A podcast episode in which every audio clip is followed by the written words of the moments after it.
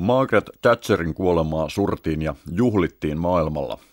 Rauta Rouva oli aikoinaan ansaitusti englantilaisten punk-bändien tullilinjalla. Mutta mitä lausui asiasta Thatcherin arvovaltaisin kriitikko John Joseph Lydon Sex Pistols ja Public Image Limited bändeistään tunnettu rääväsuu ja suuri taiteilija – Olin hänen vihollisensa hänen elämänsä aikana, mutten aio olla sitä hänen kuoltuaan. Kun joku kuolee, kunnioittakaa häntä, vihollinen tai ei. En pysty tajuamaan ihmisiä, jotka eivät ymmärrä tätä. Toisten ihmisten haudolla tanssiminen on iljettävää. Lidon puhuu asiaa niin kuin aina. Irlantilaissiirtolaisten Vesa John Joseph Lidon nousi maailman maineeseen 1970-luvun puolivälin jälkeen Sex Pistols-bändin vokalistina ja lyyrikkona. Bändikaverit kutsuivat häntä nimellä Johnny Rotten Jussi Mätä. Yhtyön basisti Glenn Matlock piti liikaa Beatlesista ja sai kenkää. Hänen tilalleen Lidon värväsi vanhan ystävänsä John Simon Richie Bevelin, joka ei osannut soittaa mitään instrumenttia. Mutta mitä siitä, basson varteen vain. Juonikas manageri Malcolm McLaren sorvasi tulokkaalle trendikkäämän taiteilijanimen Sid Vicious. Kaiken kaauksen silmässä Sex Pistols teki Lidonin johdolla uljasta, ajatonta musiikkia. Yhtyön ainokainen pitkäsoitto Nevermind the Bollocks ulvoo paikkansa länsimaisen musiikin historiaan samalla painoarvolla kuin, sanokaamme, Beethovenin kolmas sinfonia – tai Miles Davisin Bitches Brew.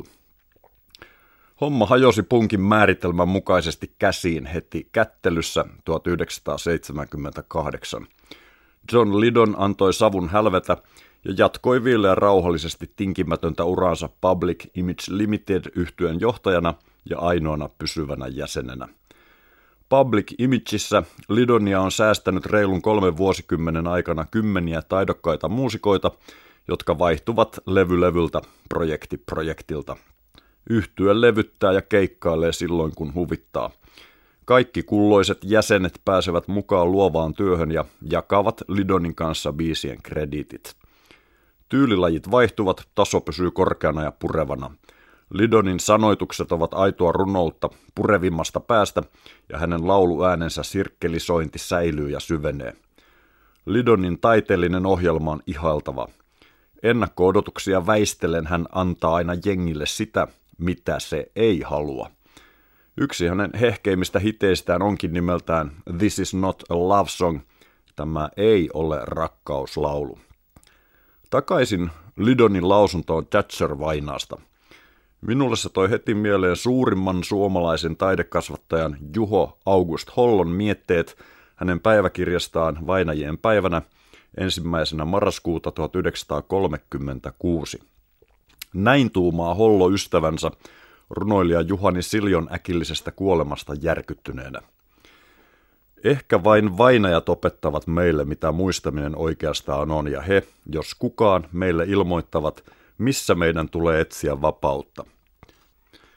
Vainajat ovat vähäpuheista väkeä, olkoon se meille ensimmäinen oppia varoitus, varsinkin heitä lähestyessämme – Nämä vaiteliaimmat eivät tungettele meidän huomiomme, he vetäytyvät syrjään siinä määrässä, ettei elävä ihminen voi unohtaa mitään muuta niin helposti kuin vainajan.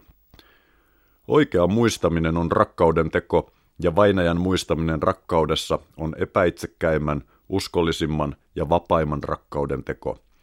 Ei mikään rakkaus ole niin vapaa kuin vainajan muistaminen rakkauden tekona. Se on ainoa vapaa rakkaus, joka on nimensä arvoinen. Sama mies kirjoittaa toisena joulukuuta 1949. Minäkin olen maailma omine lakeineni. Minä itse olen valta, joka saa nousta taisteluun, jonka täytyy nousta taisteluun, jos olemassaolonsa aikoo säilyttää. Tämä on kuin suora sitaatti John Lidonin sanoituksista – mutta Juho August Hollo ja John Joseph Lidon mahtuvat samaan kolumniin toverillisesti muustakin syystä kuin eri aikakausien pelkäämättöminä sieluina, omien polkujensa kulkijoina, kulttuuri-ihmisinä ja kaiken elävän taiteen rakastajina.